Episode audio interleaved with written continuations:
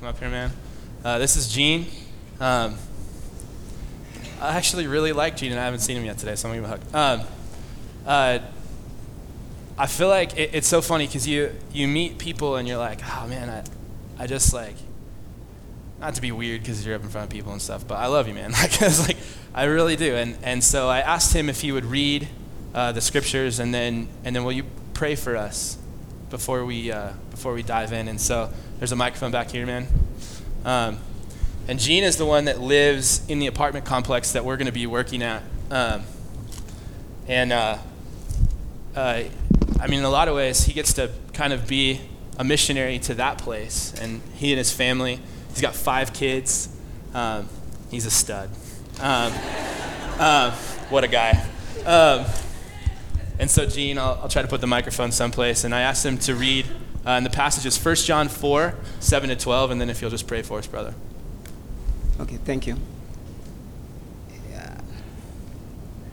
Uh, First John chapter 4, verse 7 up to 12. The Bible says, Beloved, let us love one another, for love is of God, and everyone who loves is born of God and knows God. 8. Who does not love does not know God, for God is love. 9. In this, the love of God was manifested toward us, that God has sent his only begotten Son into the world, that we might live through him. 10. In this is love. Not that we loved God, but that he loved us and sent Son to be the propitiation for our sin. 11. Be loved. If God so loved us, we also ought to love one another. 12. No one has seen God at any time. If we love another, if we love one another, God abides in us, and his love has been perfected in us. Amen. Thank you. Will you pray for us, brother? Yeah. Sweet. Thanks, man. In whatever language you want, because you know we only know English, so okay. he asked me yesterday, "What do you want me to read the, the scripture in?" Uh, English, Gene. we get He's like, well, French. I get. I was like, just probably English, man. thank you, brother. Yeah, thank you. Really, you know, this is a, a, surprise on my side because I did not expect such thing in my life. I know myself where I'm coming from. I know my past, and God knows my past. Why I'm saying it's a surprise. If I give you my testimony in my life, yeah, I'm. I'm now by God's grace. Nothing more. Because my family could not do this. I'm sorry for my accent, but I think maybe you'll have something. Yeah, and it's just Jesus Christ alone to see that I'm here with my family. Let's pray.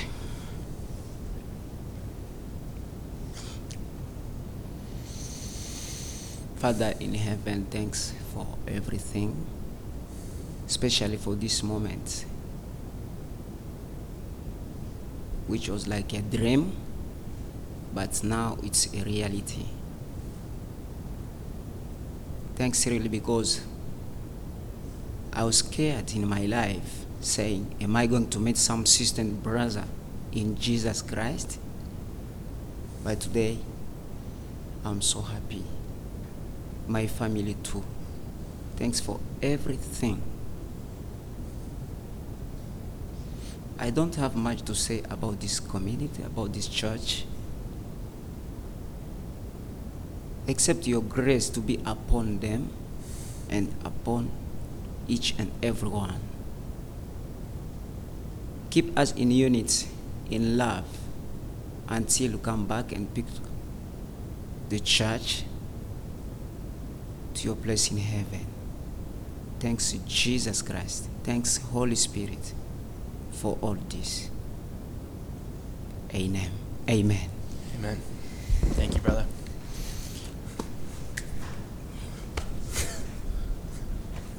Thank you, brother. I lost my Bible. That's not a good sign. The music stand right here? Whoa. I like that. It's on the music stand, and he like did one of those like ear quarter tricks with me. Um, um, sorry. Um, did you guys not love that song, by the way? Um, sorry, I, I absolutely love it, and I appreciate that we can have a sense of humor together and enjoy it. Um, enjoy some of. Uh, can I call it a gift? It's a gift, uh, and some of the gifts of each other, and and uh, in a lot of ways, that's that's kind of what I'm talking about today. But it, um, as you heard Gene read, and you heard that passage, the idea of beloved the loved ones, the ones who have been loved. And uh, I think it's a funny task to stand up front and um, to, to be able to, to, to speak about God and what He did and His love and all of those things. Um, my goal today is that the Holy Spirit would, would absolutely come in and just do something crazy in your heart and let the love of God inspire you to love. Um, and I believe he does that too. I believe he does that. And I believe he does that because do you guys realize that we live in light? We live underneath and we submit ourselves to the God who was willing to do anything for us. Like when you think about Jesus, the one who created everything, the one who was the master of everything, the rightful king, that our King didn't just come to destroy us, but in his patience, he loved us. Some of you have experienced the love of God in his tenacity and his dedication to you. You've seen him do things in your life that you never thought possible. You've seen him be faithful to you when you were unfaithful to him.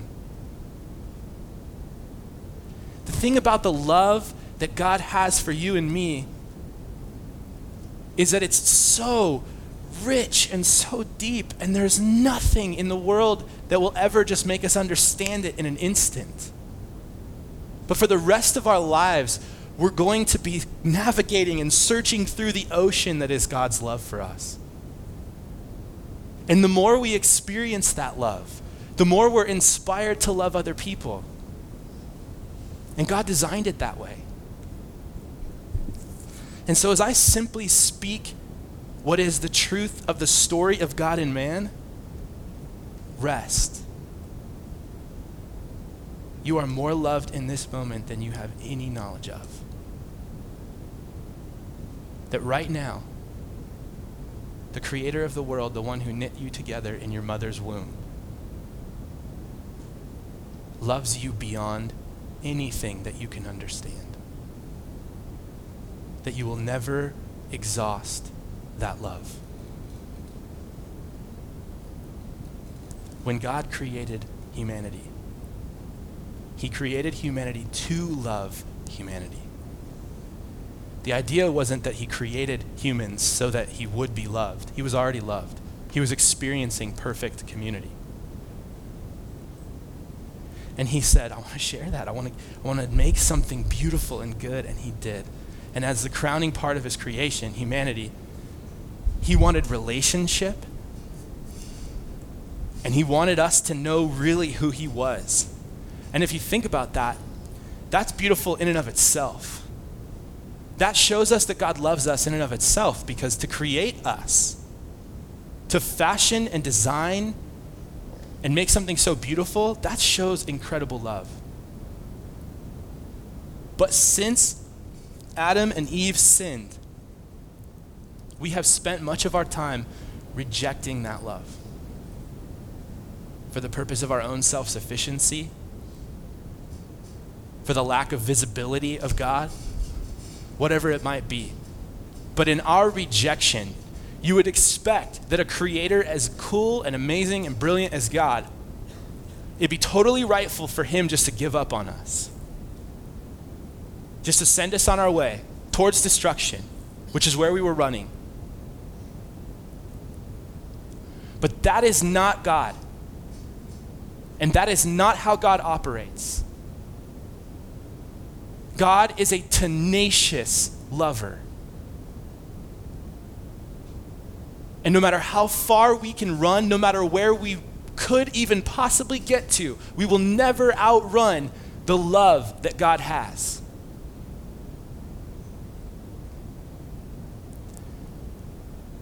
And He proves it.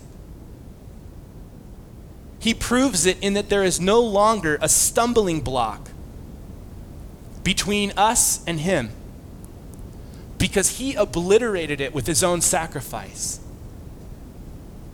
The fact that Jesus, who in Colossians it talks about how he was there when everything was created, he was the one that was molding it, he was doing it, he was every bit God. That Jesus would walk the planet, that Jesus would look face to face with people that he had knit together and watch grow up. That he would get to see sin up close and personal in the lives of the people that he was around. And then and, and this is something that's so crazy to me, I can't even like fathom it. Like, how, how would you know? Like, he knew the fingerprint of the guy holding the hammer that put the nails in his hands. Like, how, what, I mean, if you could imagine that. Like, he, he, he saw this dude when he was a baby before his heart was as hard as it was. But he knew that there was no way for humanity to get to him. There was no way for that love to break through unless a sacrifice was made because all of us were destined for death. We had gone down a path of total corruption, and he had never left the path of unconditional love. And this is the beauty. This is what we orient ourselves around the fact that we were the ones who realized our need of God and submitted when God actually met that need. Let that sink in for a sec. You and I have a need. It's not a desire. If you don't feel a need for God, that doesn't mean it's not there. Everybody thinks that we pick who we believe in. Everybody thinks that. But long ago, God picked you, and He picked me to hear His message. Now, will you submit to the gospel? Will you submit to the one who loved you more than you will ever know? It's as simple as will you allow yourself to be loved?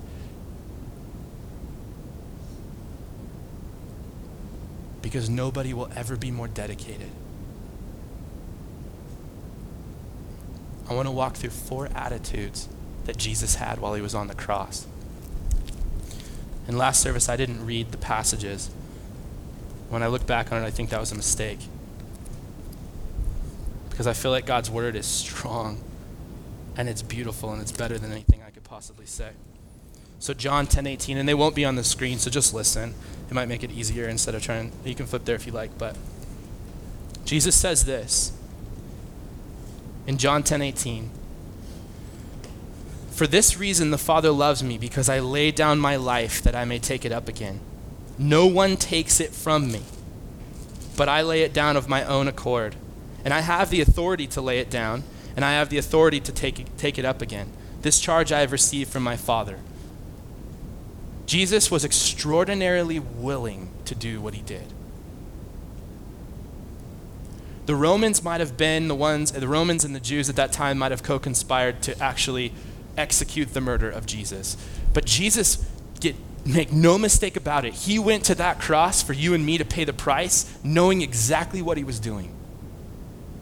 He was not a fool, and even in the Garden of Gethsemane, right before he dies, and he's sweating blood because he knows that what he's going to have to endure. He feels it. He knew exactly what he was doing, and he felt that. He experiences love with you and me. Even when we are going, No, I don't feel it. I don't think that's true. I don't, I'm not experiencing God's love. I, I don't know. He's never left that love.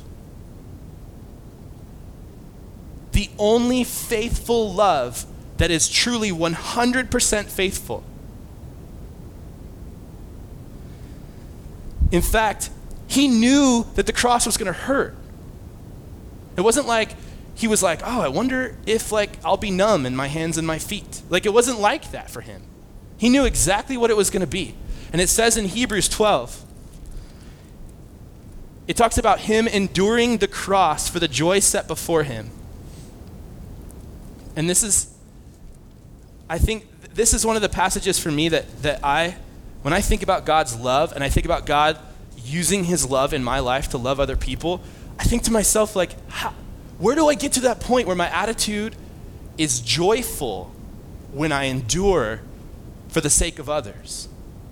Like, I, I want to feel that. I want to experience that. And he's, He's doing that in us. Trust that. But, but right here, check this out. It says, Therefore, since we are surrounded by so great a cloud of witnesses, let us also lay aside every weight and sin which clings so closely, and let us run with endurance, endurance the race set out before us, looking to Jesus, the founder and perfecter of our faith, who, for the joy set before him, endured the cross, despising the shame, and is seated at the right hand of the throne of God.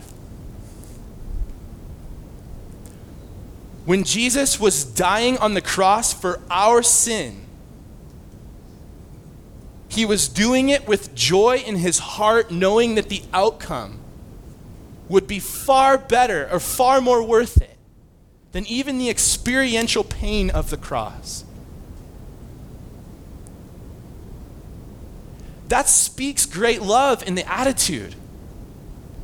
And it's even crazier when you think of Romans 5 8, where it says, that even while we were still rejecting him, he is enduring the cross. He, he, it wasn't like going to the cross, it wasn't like going to the cross. There was like all these people who already loved him and he was experiencing that love. No, not at all. He's experiencing the pain and, and the suffering that, that unfortunately had literally be the end of our path. But he took that end and he changed it, and that's what he was doing. He did it while we didn't even care about him. I mean, can you imagine love like that?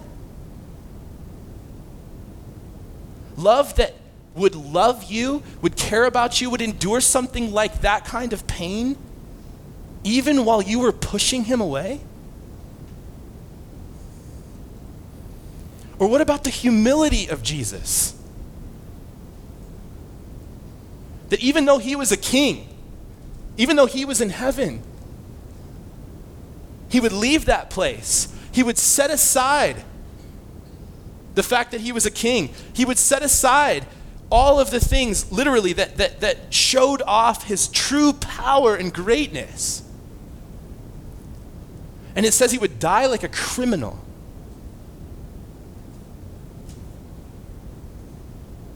That his death as a criminal was that was our shame. We had rejected God. We had run from him. But our shame is on the cross with him and that love inspires us. It can do nothing else. Like when we really get that, when we really start to experience the gospel, you guys, it's crazy. Because we start and we just go, it's like, no way. I've been loved like that? Somebody's taking care of my needs that well? And then he looks at us and he's like, dude, just go, go love people. Go love. Go love because I've loved you. And in Romans 5, it says this. If you, I mean, here's a, that would be enough to inspire us to do crazy things anyway. But then God fills us with strength by placing his spirit within us to accomplish the things that He's told us to do. Like, first of all, he loves us by taking away our sin. And then he loves us by giving us the ability to walk with him and live like he did and to fulfill the commands he's giving us. It says it in Romans 1, or sorry, Romans 5, 1 through 5.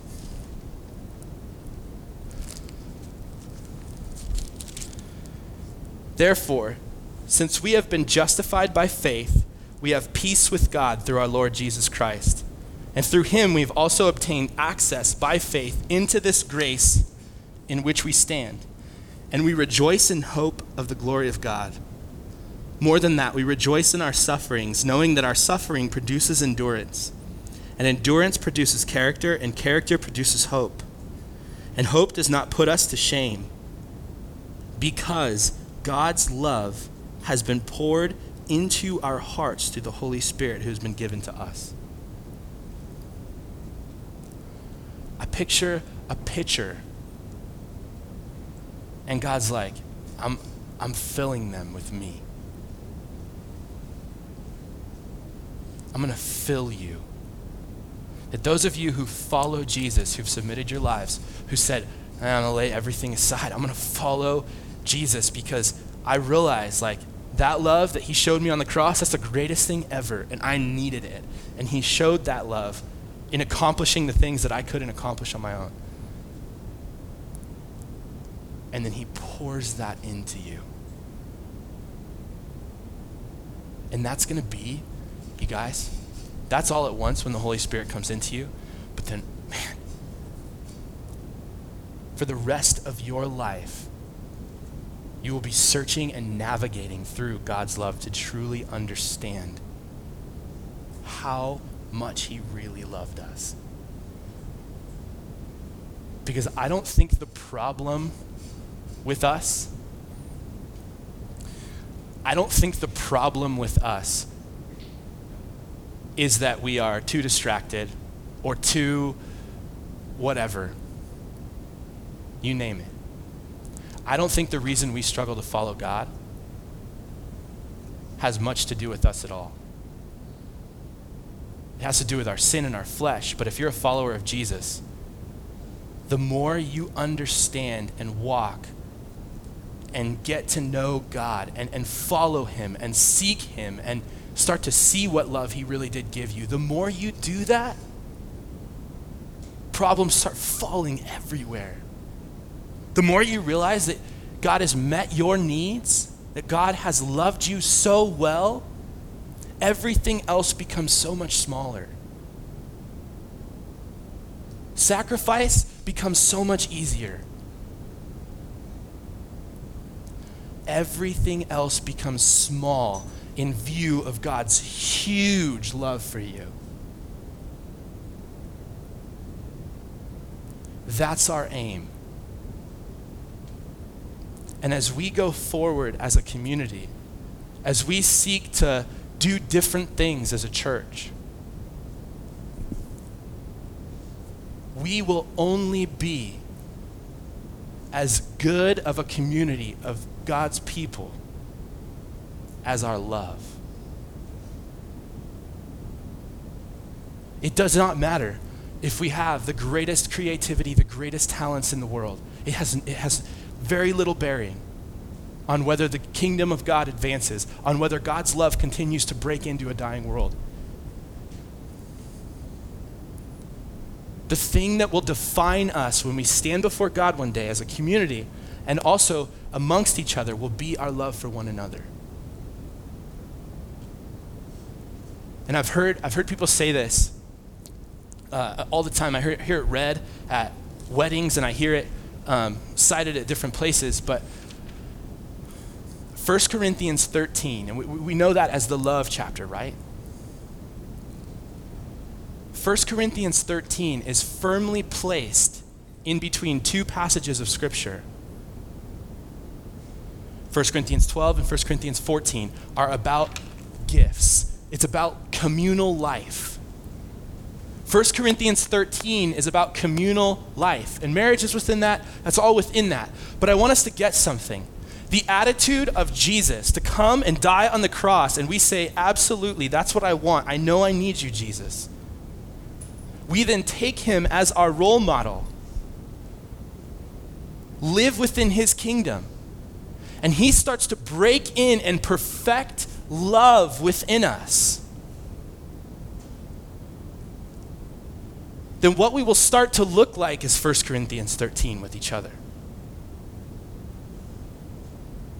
It won't be a set of attributes, it will be a lifestyle.